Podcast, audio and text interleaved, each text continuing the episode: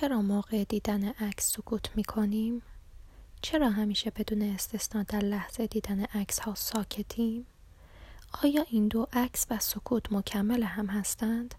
آیا ما با دیدن عکس ها آنها را میخوانیم و یا در عکس صدایی هست که ما را مجبور به شنیدن یا وادار به سکوت میکند؟ ما عکس ها را بیش از آن که ببینیم میشنویم. عکس ها با جملات بی نهایت متفاوتی شروع به حرف زدن می کنند. از خودشان می گویند، از مکانشان، از زمانشان، از ارتباط بین آدم ها و در نهایت از ما. اما همه آنها خوب حرف نمی زنند. همه آنها صدای خوب ندارند. همه آنها جذاب نیستند. کم پیش می آید که عکسی ما را کنار خودش نگه دارد. مختصر باشد و کامل. عکس ها برای ما قصه میگویند، فقط قصه.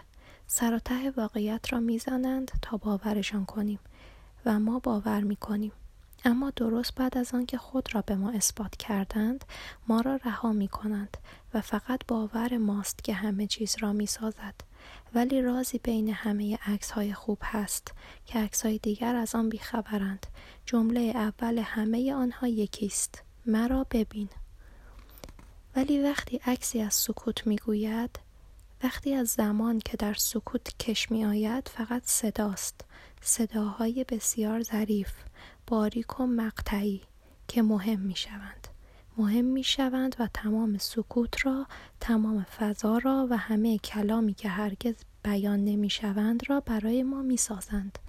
کلام و از آن مهمتر جهان، غرق در صدا و سکوت است. یکی که هست دیگری نیست و همیشه آن که نیست مهمتر می شود.